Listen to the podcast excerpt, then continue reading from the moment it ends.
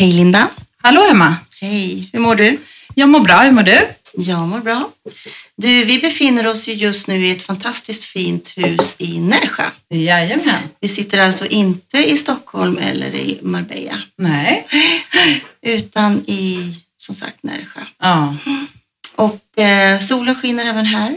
det gör det. Lite molnigt men eh, absolut varmt och skönt. Ja. Vi har ju äran att få sitta här i det här huset med våran gäst för den här veckan. Mm. Och, eh, hon fyllde 80 förra året och hon bor här i Närsjö, men även i Stockholm på Värmdö. Hon är en av våra största skådespelerska som eh, har varit med i filmer som Swing It och eh, Änglar finns de, där hon bland annat har spelat mot Jarl Kulle. Mm.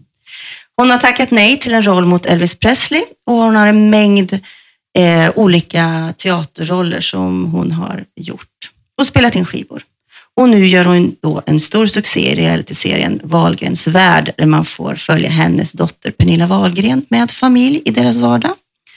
Hon har många följare både på Facebook och Instagram och driver en framgångsrik blogg. Och nu eh, och hon är fortfarande i full fart och en eh, fulltecknad agenda. Vi välkomnar Kristina Alma Elisabeth Skolin Wahlgren. Hej Kristina. Tack. Tack så mycket. Hej, välkomna hit till mig i Närja. Ja. Så fint att ha det. Ja, visst är det fint. Ja, men vi älskar ju det här i Närja och eh, vårt ställe som vi har haft i 18 år faktiskt.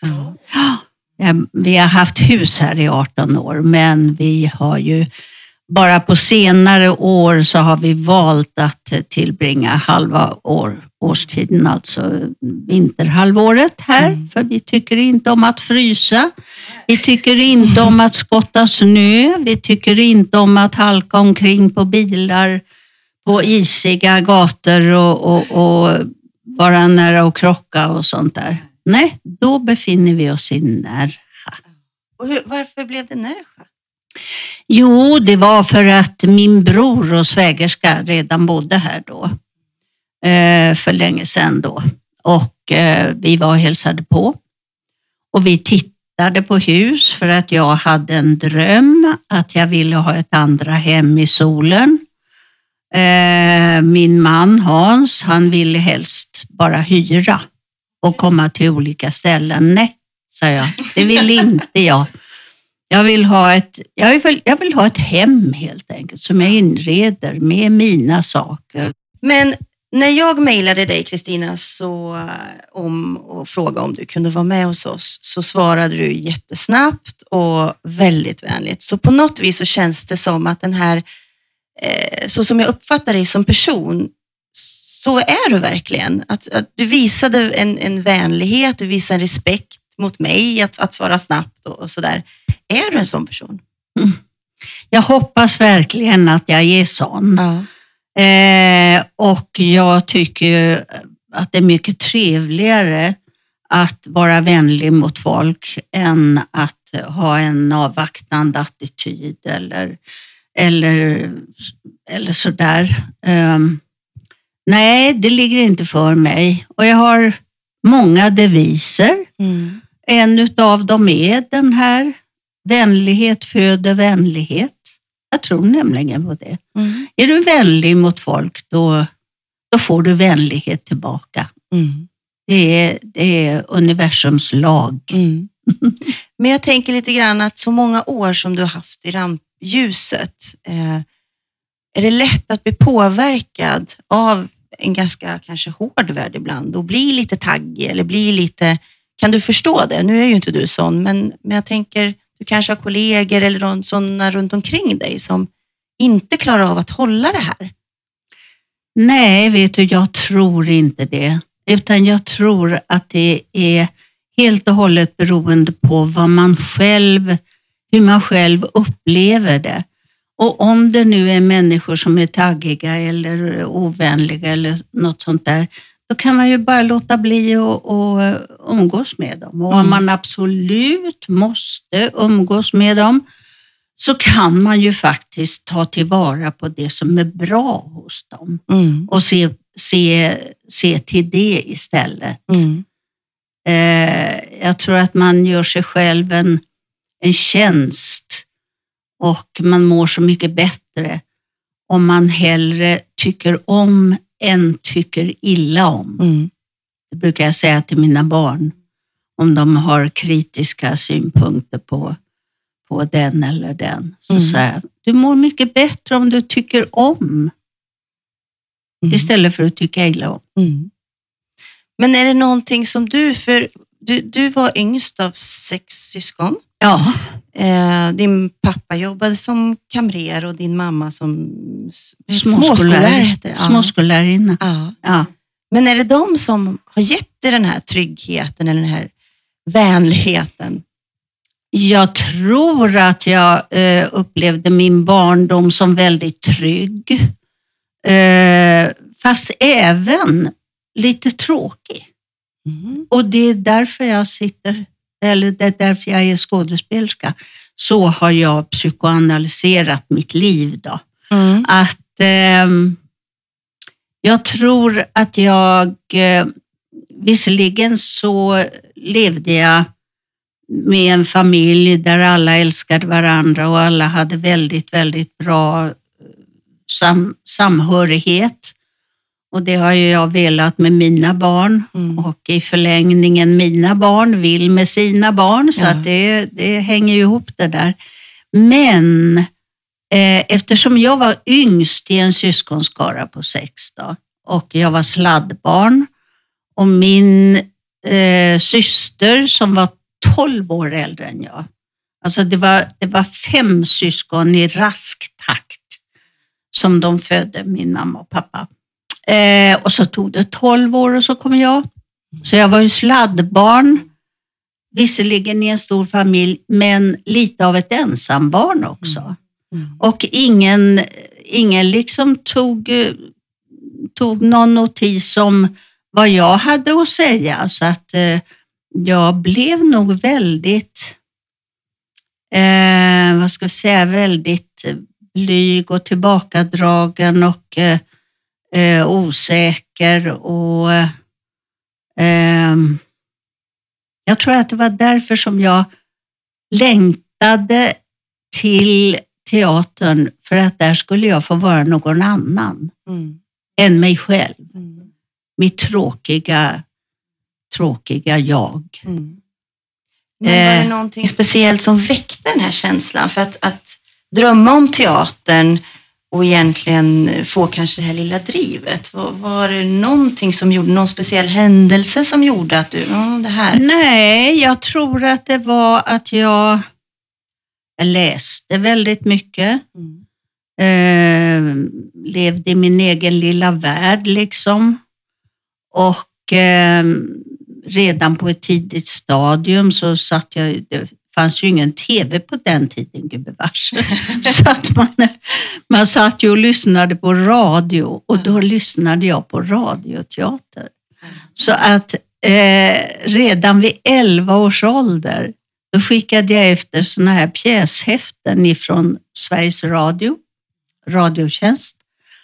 Och det var inga barnpjäser det inte, utan det var eh, Eh, Jean Anouilh och det var Leocadia och det var Dans under stjärnorna och det var Orniffel och, och, eh, och jag bara satt och lyssnade och lyssnade och lyssnade och levde mig in i den där världen eh, när de spelade och bara drömde om att en gång få göra likadant. Alltså ikläda mig en annan roll för att jag hade väldigt stor fantasi. Vilket är nödvändigt om man ska bli skådespelerska för övrigt. Ehm, och jag fantiserade om de här människorna som jag bara hörde rösterna på. Och bara längtade och längtade, men jag visste ju inte hur. Och framförallt så hade jag inget bra självförtroende. Så att jag vågade ju aldrig säga att jag ville bli skådespelerska. Nej, nej, nej, det var inte till att tänka på. Men, men, men hade du stödet från föräldrarna? Nej, nej, Nej. Inte alls. Eh, nej, som sagt, jag vågade ju inte säga det. Nej. Och eh, det var ingenting som, eh, eh, som de skulle ha stöttat Nej. överhuvudtaget. Nej. Är det något som du har tagit med dig till dina barn? Att känna den här känslan, den stöttande känslan? Absolut. Mm. Det är det som jag har sett som min, första, som min främsta uppgift som mamma. Att ge mina barn självförtroende. De ska veta, de, de ska inte tro att de är någonting. De ska veta det. Mm. Mm. Det tycker jag är härligt. Mm. Eh, de, alltså, att lyssna på sina barn, att uppmuntra ett intresse, aldrig pusha. Jag menar, det, det finns nog de som säger ja, vi har väl pushat våra barn. De, de är ju i yr- yrket liksom tre av fyra barn i alla fall. Men eh, aldrig att vi har gjort det. Men däremot när vi har sett att de har varit eh, intresserade, eh, då har vi uppmuntrat deras intresse. Mm. Men det kunde ju vara till exempel vår äldsta son var jätteintresserad av tennis och då uppmuntrade vi ju det. Mm. Eh, Pernilla var ju ingen tvekan. Redan från början så förstod vi att eh, det här, det, det, det går inte att komma ifrån. Hon, hon, hon, hon levde och var teater och show och dans och sång och redan som liten, liten. Eh, och de andra också så att eh, det, eh, det har fallit sig naturligt. Eh, och sen när vi upptäckte att de dessutom var begåvade och våra kollegor sa oj vad, vad den och den var, oh, vad begåvad. Jaha, ja men då så. Ja. Men de har ju aldrig fått åka snålskjuts på, på våra namn utan de har ju fått pröva till alla roller precis som alla andra barn. Gjort audition och så. För din skull då, eller för, för dig som, som ändå hade, inte hade självförtroendet. Hur vågar du ta steget sen? Berätta, vad, hur kom det till dig? Ja, ja ehm, jag försökte ju ta reda på hur man skulle få en utbildning. För att jag ville ju eh, eh, komma in på en teaterskola. Mm. Men jag fick ju inget stöd hemifrån och eh, Eh, det visste jag ju att jag skulle ju inte få ekonomisk hjälp. Utan jag hade tagit en realexamen som man hade på den tiden. Ehm, då eh, så satte jag mig på kontor och skrev ut fakturer och svarade i växeln och, och sånt där. Eh, för att jag skulle ha råd att gå på en privat teaterskola. Och så prövade jag in till en teaterskola som hette Willy K. Blanks teaterskola. På den tiden så fanns det olika privata som man gick på innan man tog steget att prova in på Kungliga Dramatiska Teatern, vilket var det som hägrade för Mm. oss alla. Eh, så att jag gick hos Willy K. Blank på kvällarna. På dagarna så försörjde jag mig. Eh, men 19 år gammal, då fick du din första roll. Var det så? Jag var 18 år Du gammal. var 18 år. Ja. Mm. Eh, då var det så här, det var 1956 och då hade eh, en herre som heter Nils Hallberg varit på elevuppvisningen på eh, Willy Koblands teaterskola. Och så hade han eh, valt ut mig och en annan flicka som heter Pia Rydvall till två roller i en turné med den här klassiska pjäsen Charlies tant. Så att jag spelade Kitty i Charlies tant när jag var 18 år gammal. Och det lustiga är att eh, 20 år senare så spelade jag samma roll på Vasateatern i, i Stockholm. Ja. Och sen, det roliga med det är att sen spelade Pernilla, min dotter, samma roll på Intiman, tror jag det var, i Stockholm. Mm. Ja.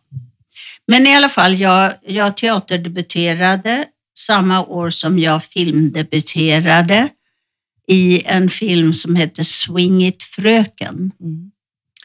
Och det var Alice Babs som var fröken där då. Och jag fick min första filmkyss av Gösta Ekman.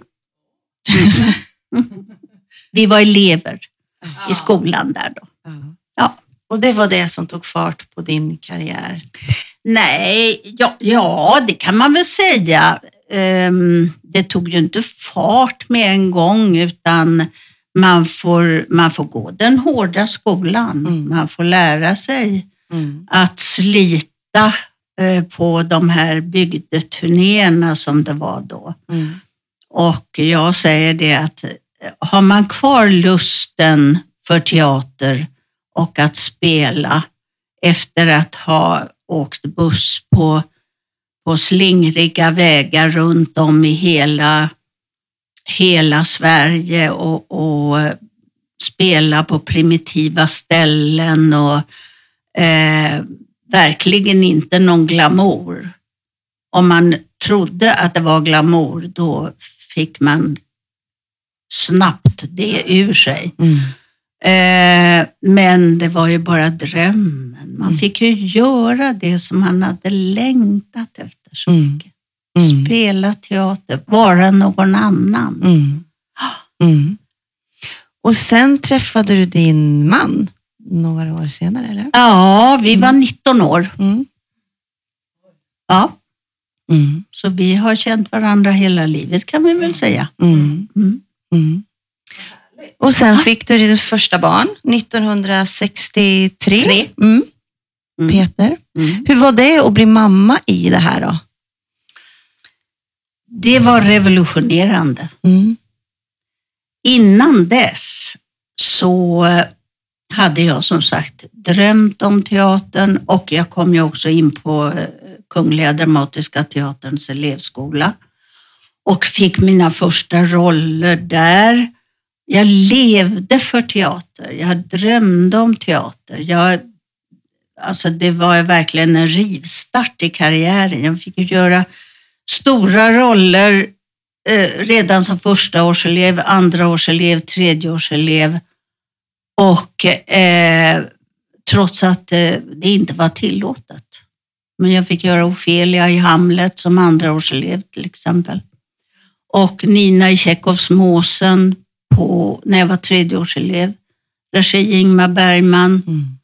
och eh, Hamlet och, och, och eh, även den som jag gjorde som första årselev. Eh, Mörkrets makt, det var Alf Sjöberg och det var ju de stora giganterna Mm.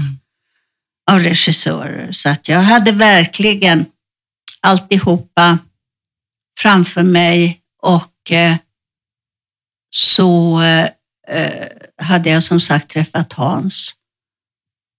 Och så skulle det födas en, en eh, ny liten människa. Mm.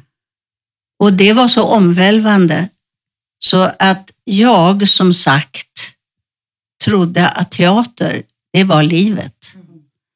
Jag fick ju snabbt klart för mig att det fanns någonting utanför scenen, utanför teatern, utanför skådespelarlivet. Det var det här som var livet. Att föda fram ett nytt liv, att bli mamma, att få en eh, helt annan uppgift i livet som är ju så stort. Det är ju så stort att bli mamma. Och i det läget så, eh, och sen dess kan jag säga, så har jag försökt att kombinera så mycket som möjligt. Eh, familjeliv kontra eh, skå, skådespelarlivet kontra karriären och pussla och pyssla ihop tider och så. Och det var ju faktiskt eh, det också som gjorde att jag travade upp till Ingmar Bergman som var chef för Dramaten och som jag ju hade jobbat med i Tjeckosmåsen. Tjechovsmåsen. Eh, när jag förstod att nej, jag kan faktiskt inte vara mamma och skådespelerska om jag stannar kvar på Dramaten. För att där repeterar man på dagarna och så spelar man i tre olika för, föreställningar, alternerar på kvällarna. Det fanns ju ingen tid för att vara mamma. Och det var ju det jag ville. Så att jag gick upp till, hon, till Ingmar Bergman och bad att få tjänstledigt. För att då skulle jag kunna kombinera på ett bättre sätt. Jag hade fått ett anbud att spela komedi mot Janne Malmsjö på eh, Scalateatern. En söndag i New York hette den. Och då såg jag min chans att vara mamma på dagarna, spela teater på kvällarna när Peter då ändå sov, tänkte jag. Eh, när, vi, när pjäsen var, väl var färdigrepeterad. För att, eh, och den går ju länge på privatteatrar om det är en succé. Dramaten, det var mitt hem. Det var ju där jag hade fått min utbildning, mina första stora roller. Det var där jag, där jag ville vara, men jag ville så gärna bara ta en liten paus och, be att få, och, och fick, eller bed, bad om att få tjänstledigt. Ingmar Bergman är inte en människa som man ber om någonting som han inte tillstyrker.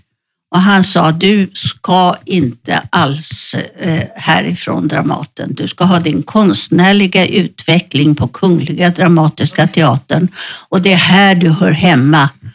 Och du får absolut inte tjänstledigt. I så fall får du välja, sa han. Då får du sluta. Och eh, eh då ska du se att det inte är så lätt att komma tillbaka. Och jag fick natten på mig. Och jag eh, kom upp nästa dag till Ingmar och sa, ah, tack då Ingmar, då ska jag be få sluta. Det var tufft. Det var tufft. Men det var så livsviktigt för mig att kunna vara mamma. Men jag ville ju inte bara vara mamma, jag ville vara både och. Att skådespelerskor, för vi pratar ju mamma och, och kvinna, mm. tror du att de har samma press idag? Att försöka få till det här konstnärliga, men ändå kunna vara mamma. Jag tror att de har lättare idag än på den här tiden. Nej, jag tror faktiskt inte det. Jag tror att det är lika svårt att kunna kombinera.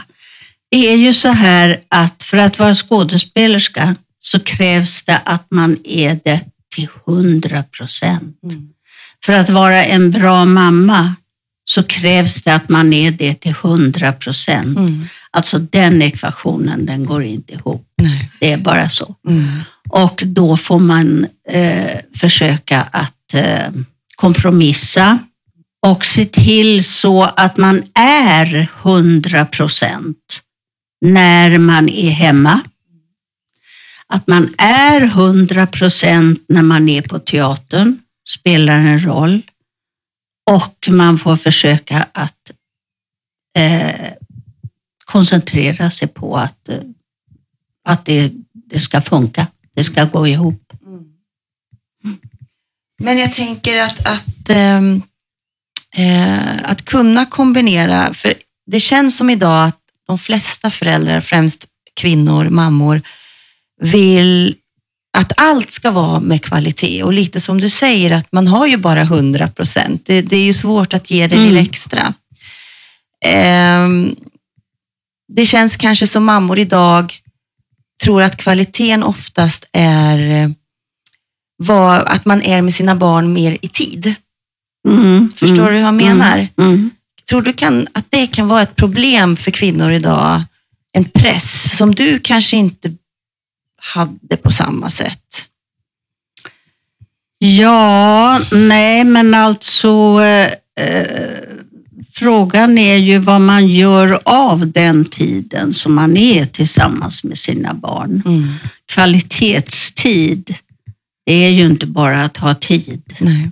eller Nej. bara vara hemma, utan det är ju verkligen att ta sig tid Mm. Och ge sig tid att lyssna på barnen, upptäcka deras fantastiska tankevärld till exempel. Det var väl det som jag tyckte var mest intressant när jag blev mamma. Mm. Så var det, jag tyckte, tyckte det var så spännande att höra när de började prata och vad de, deras eh, tankevärld liksom. Och eh, ja, det är så de tänker. Ja. Mm. Och de formulerade sig ju så himla roligt.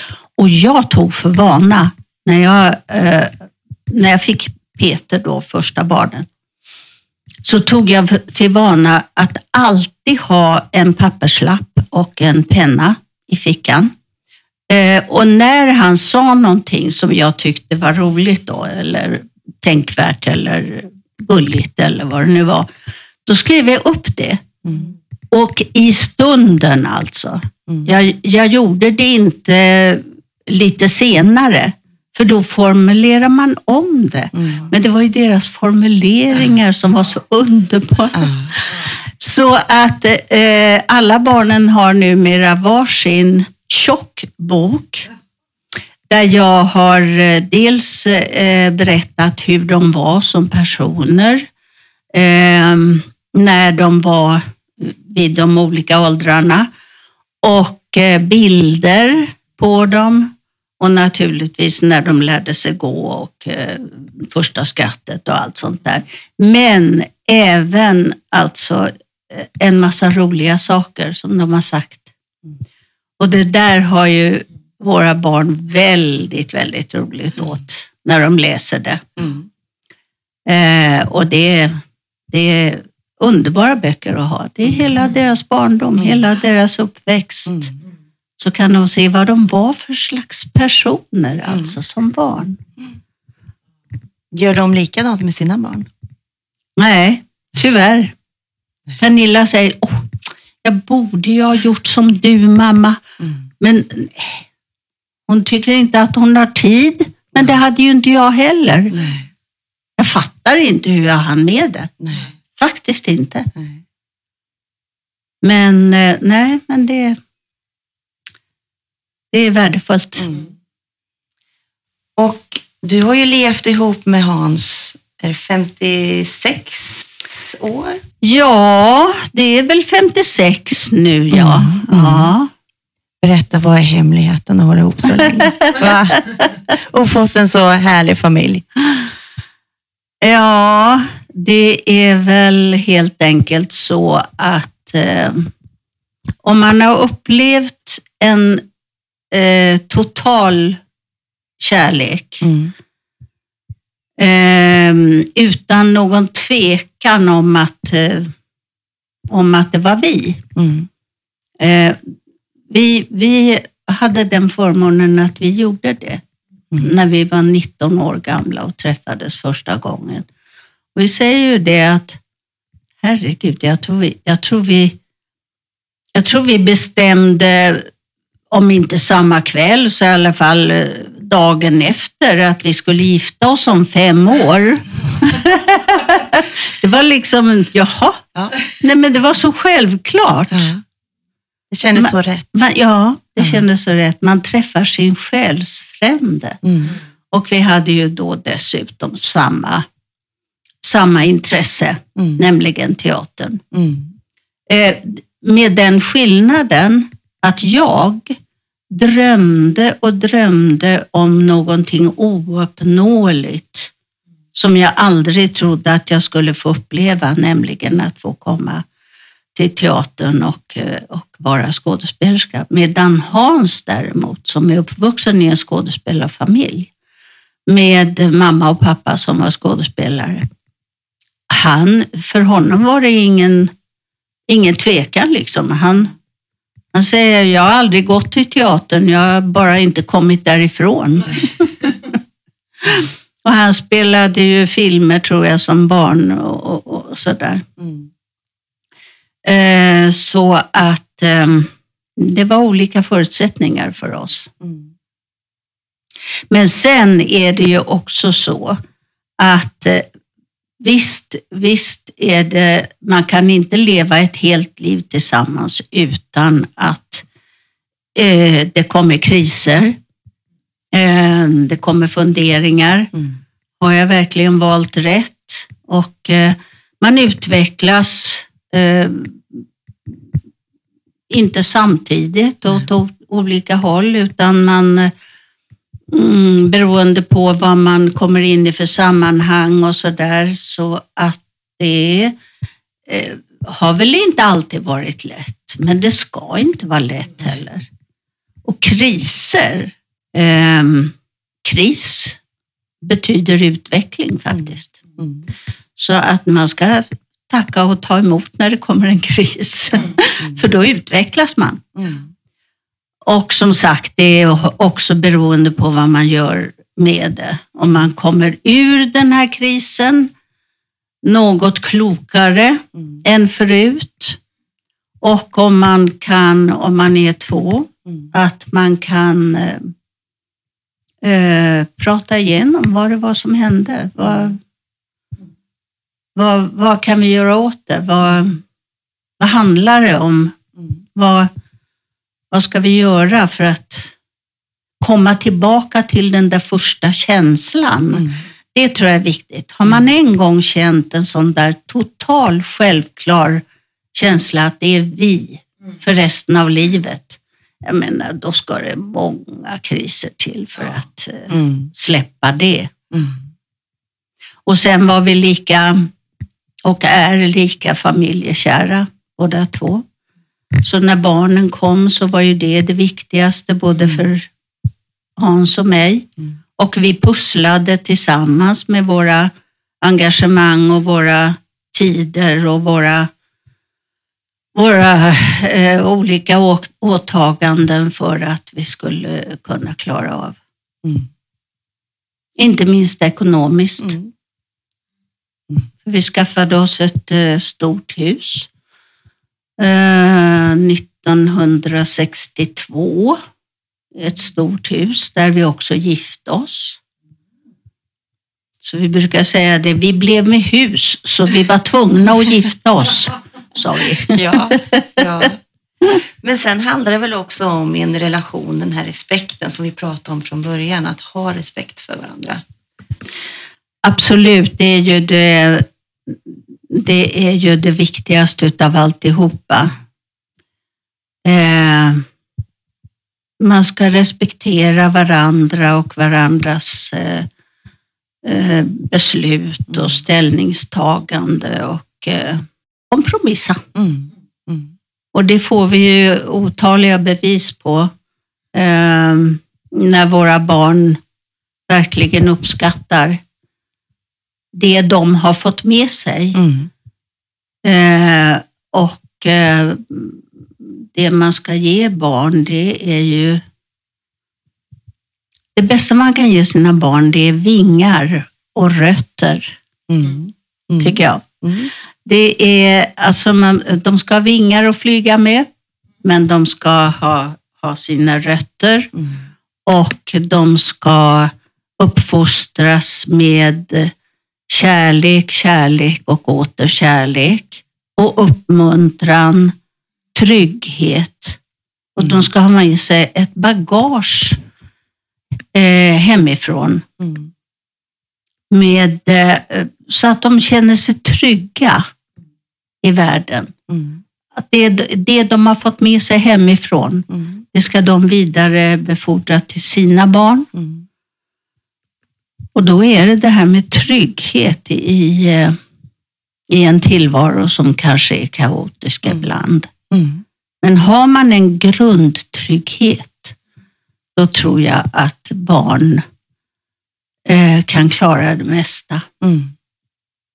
Och de ska veta att de är älskade. Mm. Mm. Det är det viktigaste. Mm. Visst är det det. Och dina barn, liksom du, är ju väldigt hårt arbete. Ni arbetar ju väldigt mycket. Ni har ju en agenda som verkar vara hur lång som helst. Berätta Kristina, vad, vad sysslar du med just nu? För du, du är ju full, det är fullt ös på dig. Du berättade att du snart åker iväg på resa. Och, Ja, det har varit väldigt mycket nu på sista tiden, måste jag säga. ja. Eh, så, så att jag försöker bara hänga med.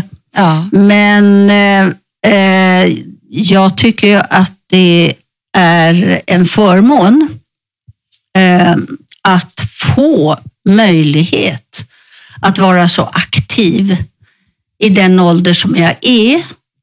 Ehm, och jag tycker ju gärna att jag kanske har någonting att ge eh, andra människor som är kanske inte lika gamla som jag, men som är yngre och som säger att nej, men det är för sent. Jag, jag, jag kan inte göra det och kan inte göra det. Det är aldrig för sent. Jag menar, det är bara du själv som sätter dina begränsningar. Mm. För att eh, är man nyfiken på, på livet överhuvudtaget, framtiden. Man ska ju minnas gårdagen, drömma om framtiden men leva idag. Mm. Och det är väldigt viktigt att leva i nuet alltså. Mm. Eh, det är jätteviktigt. Men ehm, eh, jag arbetar ju eh, med ett direktförsäljningsföretag. Det frågade du mig om lite grann. Mm. Och eh, det är faktiskt på det sättet att när jag för nio år sedan blev introducerad till det här företaget, då föll en massa pusselbitar på plats för mig. För att ehm, jag kan numera kalla mig livscoach. Så där, ja. Det låter väl bra? Ja, verkligen. Förutom att jag har blivit utnämnd som influencer. Men det är ju så roligt. Ja, jag blev inbjuden till eh, en, en eh, minikryssning och då var jag utannonserad som influencer. Och då var jag tvungen att fråga Bianca, du, du som är influencer, vad är det för någonting egentligen? Vad gör en Ja. influencer? Och vad sa hon då? Jaha, nej men det är häftigt mormor. Det är häftigt mormor att du är influencer. ja, ehm, jo men det är väl en, en människa som påverkar. Som kan påverka andra människor. Mm. Och om det nu skulle vara så att jag kan påverka andra människor att säga det är aldrig för sent med vad du vill göra för någonting. Det, det, det, åldern, det är ju bara en siffra. Vad är det jag brukar säga så här på engelska då? Age is a matter of mind. If you don't mind, it doesn't matter. Så bra. Den tycker jag är Ja. så bra. Ja. För det är ju bara hur man tänker. Mm. Och jag håller ju på och, eh, och eh, läser en massa böcker och eh, håller föredrag dessutom Mm. om tankens kraft. Mm. Det är, Nej men titta. Hör ni? Nu. Ja. ja, nu, ja, där kom den. Visst är det härligt? Ja, verkligen. Ja. Det är olika fåglar som piper med olika läten varje timme. Det låter som i Sverige nu under vår, på våren. Ja, Ja. det låter där ute också. Men, men jag älskar sånt här som, som låter och som snurrar. Och Ja. Den här. Nej, men nu måste ni få höra. ja, den där hör vi på. Den här. Ska jag hålla den här micken? Nej, bra. Men var är det någonstans? Vad är... Var är det? Det är alltså en liten plastpapegoja.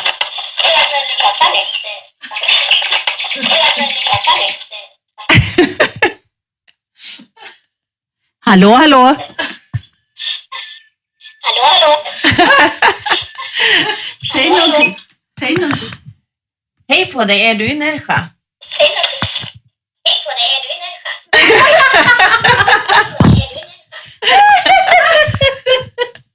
Är det inte roligt?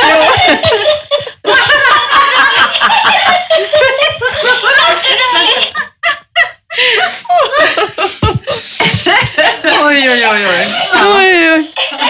Nu, nu kom vi, Alltså, jag älskar såna här grejer. nu kom vi in på fågeltemat. Mina barn och barnbarn, de, de tycker jag är så tokig. Ja, den var rolig. Ja. Ja, vad var vi? ja, men vart var vi? Jo, men vi var att du eh, föreläser, Ja, påverka folk. jo, alltså. eh, jag tycker ju om... ehm, jag har ju eh, egna förebilder. Mm. Eh, och som, ehm, som jag lär mig utav. Eh, och, och, mm, ja, och, och jag tycker att om jag nu ehm, kan vara en förebild och ett föredöme i någon mån, eh, så vill jag väldigt gärna eh, dela ut en massa goda råd till folk och eh, dessutom låta andra människor få ta del av det som jag har upptäckt under årens lopp. Och som jag berättade om det här företaget som jag kom i kontakt med för nio år sedan. Eh, Som är ett direktförsäljningsföretag, heter Nuskin Enterprises och eh, eh, är globalt och ett mycket tillförlitligt företag. De säljer visserligen anti-aging eh, eh, produkter. Det är därför jag ser så himla ung Ja, ut. men det Ja. nästa fråga faktiskt, hur du håller dig så ung. Så ja, vad bra. Ja, jag använder ju alltså de produkterna, vilket jag anser vara de absolut, absolut bästa. Men eh, eh, allting kommer ju inifrån också. Mm. Och då kan man eh, använda sig av tankens kraft, Mm. till exempel. Eh, man mår ju bra av att tänka goda tankar. Mm. Tänk goda tankar om varandra, klandra kan så många andra, till exempel. Mm. Eh, man kan ju sätta det i system, att man eh, bestämmer sig för att eh, bara ha positiva tankar. Mm. Och då blir man positiv. Mm. Och då drar man till sig positiva människor Mm. som också vill leva ett, ett bra liv, till exempel. Och ehm, Det är min förhoppning att jag ska kunna hjälpa andra människor att komma underfund med hur de ska leva ett eh, mera fullödigt liv och leva friskare, längre, vara vitala Mm. långt upp i åren. Och då har jag det här företaget som heter Nuskin i ryggen. Mm. Jag arbetar inte med Nuskin utan jag arbetar som independent, independent distributor. Alltså jag har en stark kapitalpartner i ryggen men jag arbetar som min egen boss. Mm. Jag är min egen chef, jag bestämmer själv när jag vill arbeta, var jag vill arbeta, med vilka jag vill arbeta. Och eh, eh, jag hjälper andra människor Mm. att få ett bättre liv. Mm. Kan det vara bättre? Nej. Nej. Nej. Och här nere i Närsjö måste det ju finnas en otrolig möjlighet. Det är varmt och man vill se bra ut eller man vill tänka gott om man säger så. Så det måste ju vara en bra ställe Absolut. just här. Men eh, eh, det här är ett företag som eh, finns på nätet. Så att jag behöver inte vara ute i Närsjö och ragga. nej, nej, nej, nej, det förstår jag. Det förstår Kom hem till mig så ska jag berätta för dig. Utan jag sitter ju fram, framför min dator Mm. och det enda jag behöver det är en wifi Mm. och en dröm. Mm. Och att dela ut en dröm till andra människor som också vill leva ett rikare liv och ett bättre liv med Mm. bättre livskvalitet. Mm. Och så på köpet se lite bra ut Mm. och, och, och Mm. se yngre ut och Mm. leva längre yngre. Och det, alltihopa det här, eh, det fick jag klart för mig när jag började upptäcka det här företaget. Mm. Mm. Så det är det jag jobbar med Mm. och, och, ehm, och jag håller föredrag om det också. Mm. Eller jag håller föredrag om hälsa och välbefinnande. Och eh, avslöjar min hemlighet. Hur man ska kunna uppnå eh, optimal hälsa och välbefinnande. Mm. Mm.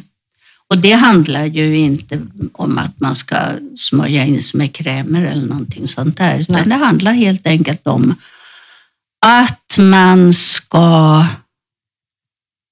ha drömmar i livet, till exempel. Mm. Den som inte har några drömmar, den har ingenting att uppfylla. Nej. Och att man som sagt ska se positivt på tillvaron och eh, ta reda på hur man ska leva det här bra livet. Mm. Och, och eh, använda sig utav eh, bra råd. Mm. Mm. Och så dela med sig, det är det viktigaste utav Mm. alltihopa. Ja, man ska dela med sig. Mm. Man ska, man ska sträva efter, det finns en, en eh, italiensk pref, professor i pedagogik som heter Leo Buscaglia. Och han sa så här, sträva efter att bli den mest fantastiska, den mest framgångsrika, den mest eh, intelligenta, den mest eh, älskvärda, den mest intressanta, den mest fantastiska människan i livet. Ehm, för då, då har ni någonting som ni kan ge bort. Och den enda anledningen för er att ha någonting, det är att ge bort det. Det är väl härligt? Man Jättehärligt. strävar Ja. alltså efter att bli så bra som möjligt, bara för att man ska kunna få ge bort det. Ja. det är, Men du, du nämnde ju här att, att leva sin dröm eller att ha, alla har drömmar. Har, vad har du för drömmar?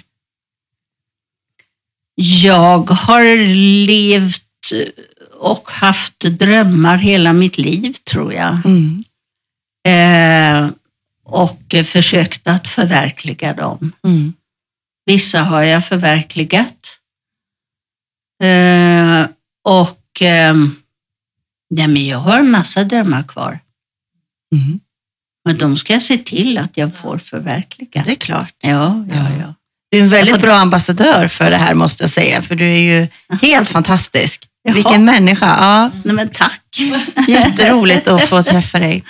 Men du, eh, jag tänker lite grann på, du, du, vad är drivet i att jobba så, eller hårt, men, men vad, är, vad är drivet i det här att hålla igång på det sättet som du gör? Du gör ju väldigt mycket olika saker. Ja, alltså det beror ju på vad jag får för eh, förfrågan. Mm. Du tackar nej till mycket. Jag tackar nej till väldigt mycket. Mm.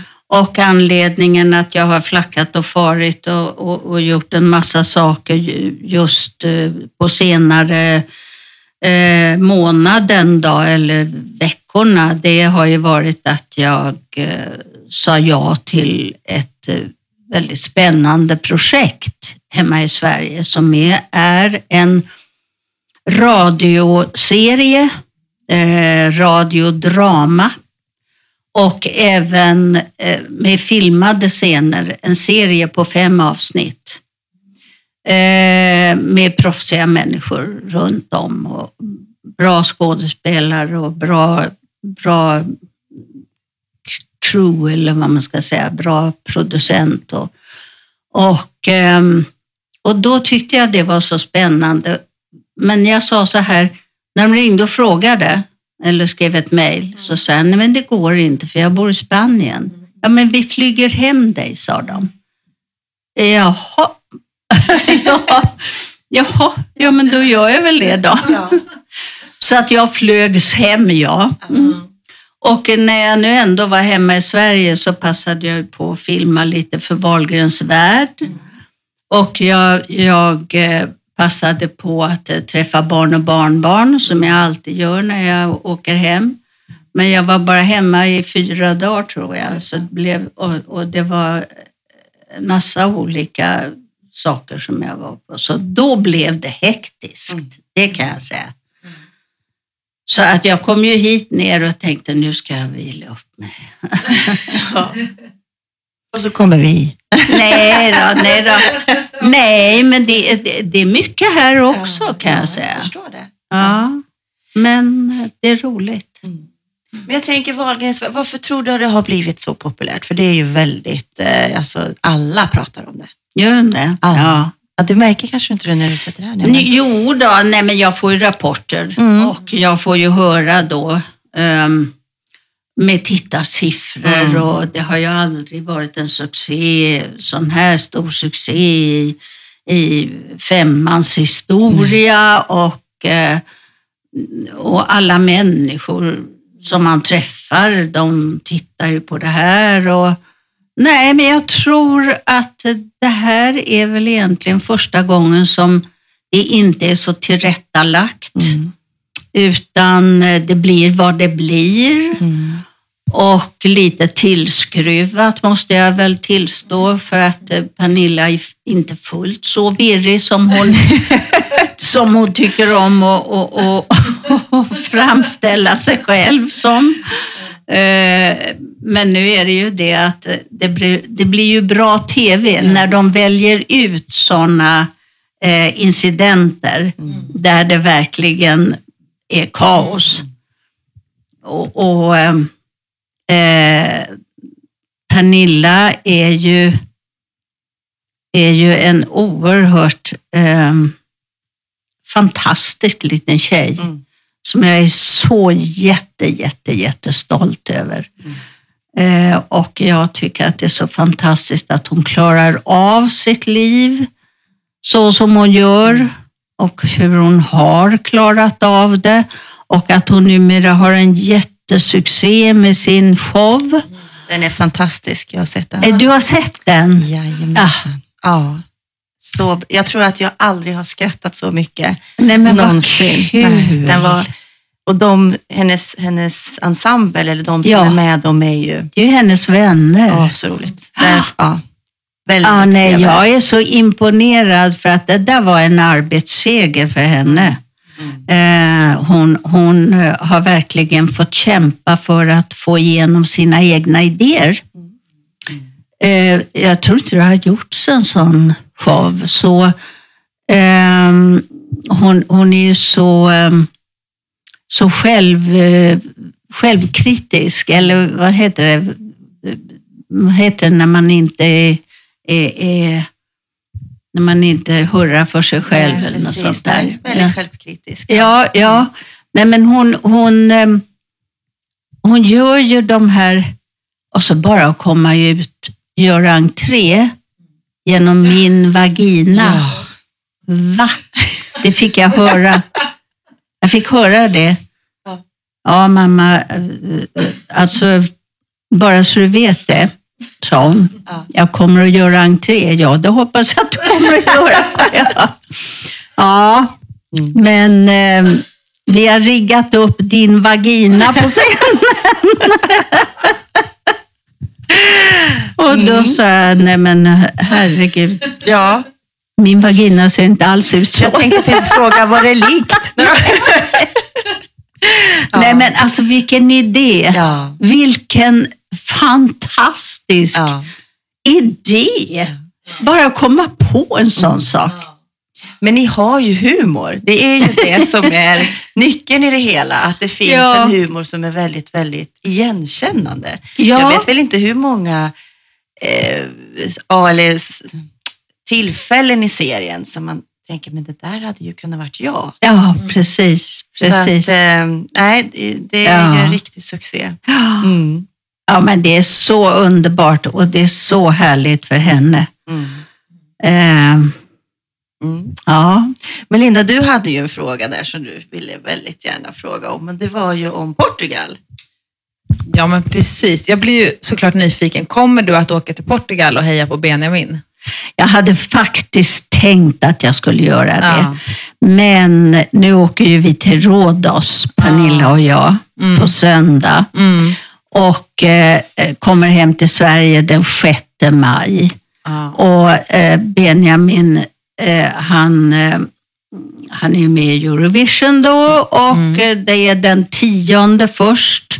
Mm. Och så är det den tolfte som den stora uttagningen. Okej. Jag hade tänkt att om jag hade varit kvar här nere, Mm. Då hade jag stuckit över till Portugal. Så hade jag, eller till Lissabon. Ja. Så hade jag sagt till Benjamin, hörru du, nu får du fixa in din gamla mormor här.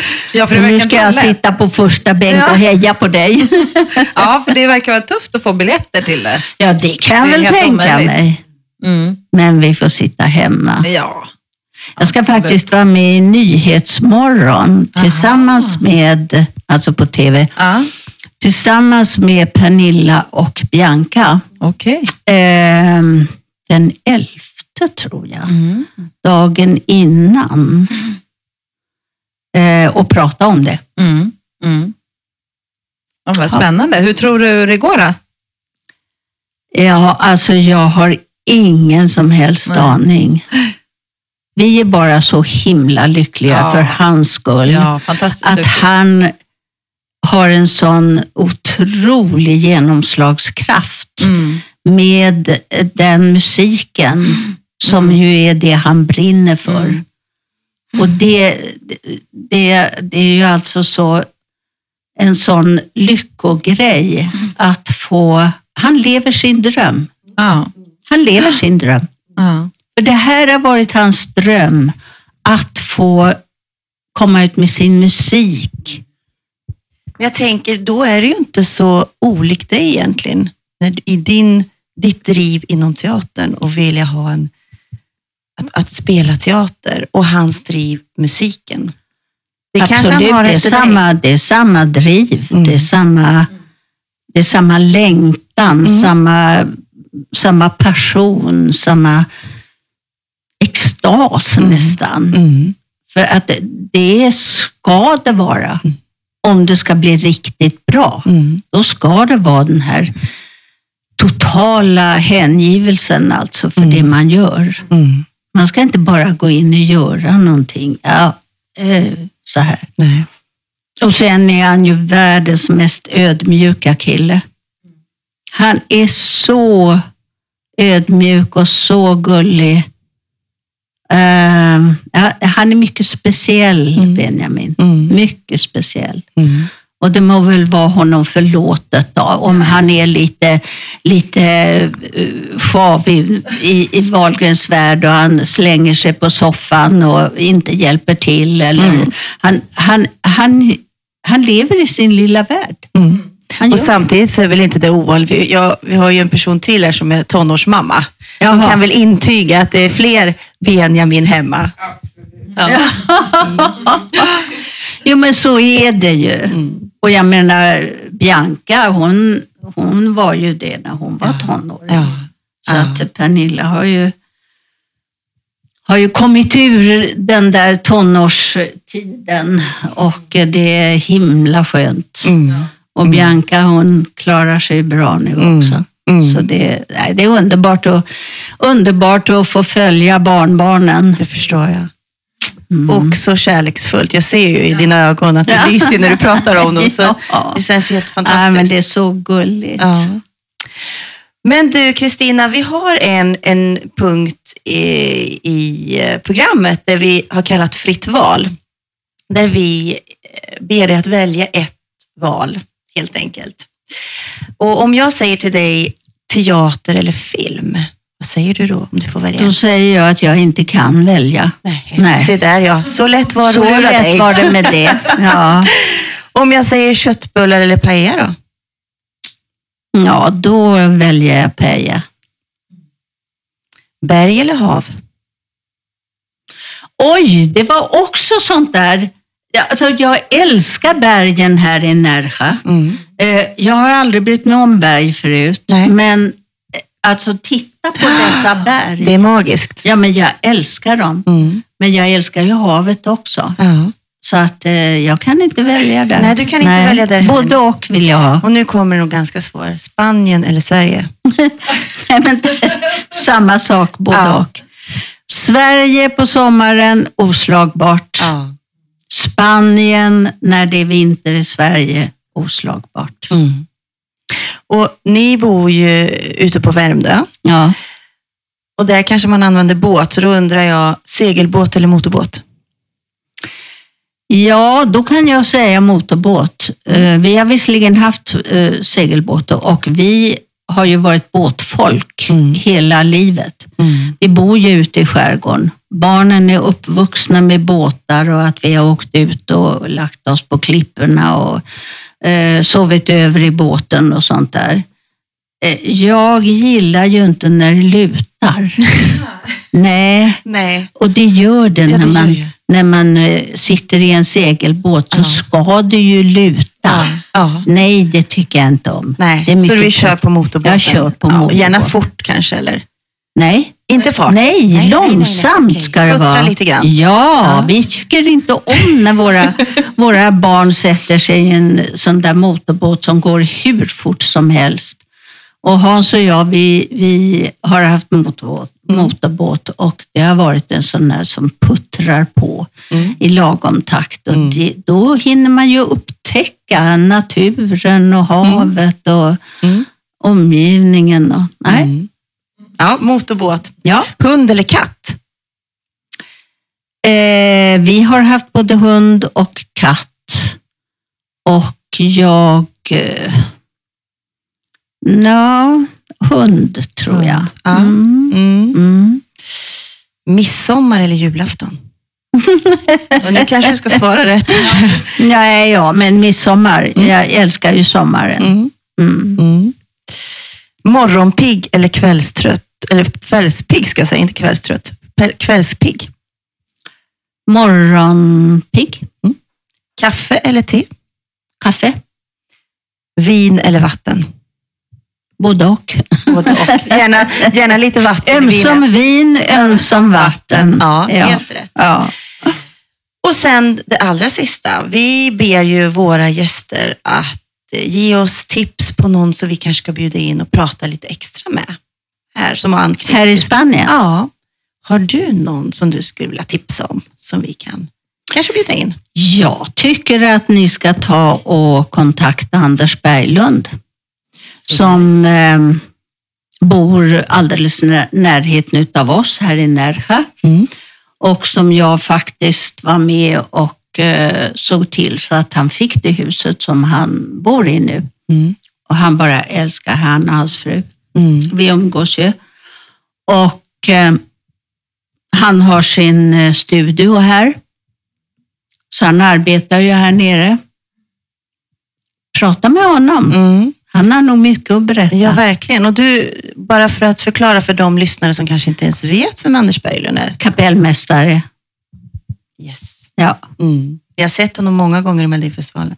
Ja verkligen. Mm. verkligen. Och i många stor, stora olika sammanhang och konserter. Och, Mm. ja, han är jätte, jätte, jätteduktig. Mm. Kul. Tack så hemskt mycket för tipset. Tack så mycket. Och nu Linda, då har vi en, en liten... Eh... Stående punkt. Ja, ska du börja? Ja, vi har ju varje avsnitt även en punkt som heter Det du inte visste.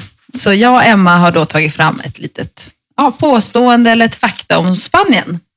Den här veckan så har jag då ett litet påstående, eller ett, ja, en liten ja, ett litet fakta. Och det är nämligen det att Eiffeltornet var från början planerat att byggas i Barcelona 1888. Men man avslog eh, det genom, med anledning av att de tyckte att det var för dyrt och för märkligt att bygga den konstiga byggnaden som de tyckte just då. Mm. Det var något som jag inte visste sedan innan. Nej. Nej. Du då, Emma? Ja, men jag försökte hitta något om Närsjö då. Ja. Själv, självklart. Och då, namnet Närsjö, vet du var det kommer ifrån? Nej. Nej. Det kommer från ordet narixa och är en arabisk term som direkt översätts till rikliga, rikliga källa. Jaha.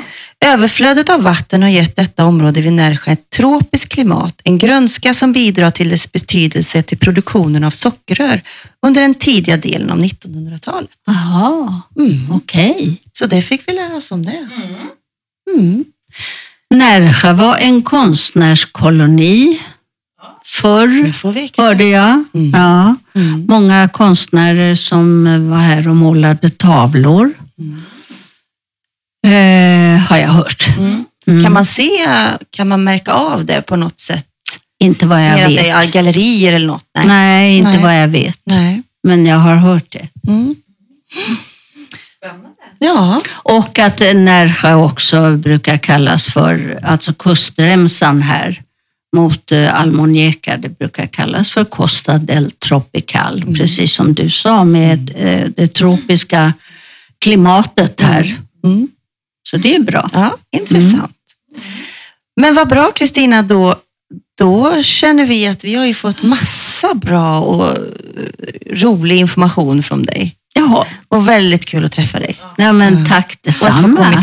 Lycka till nu med podden. Ja. Tack så hemskt mycket. Och vi, vi tar väl bilen tillbaka till Marbella. Mm. Så vi säger så. Ha det så bra. Tack så mycket. Tack så mycket. Hej då. Hej då.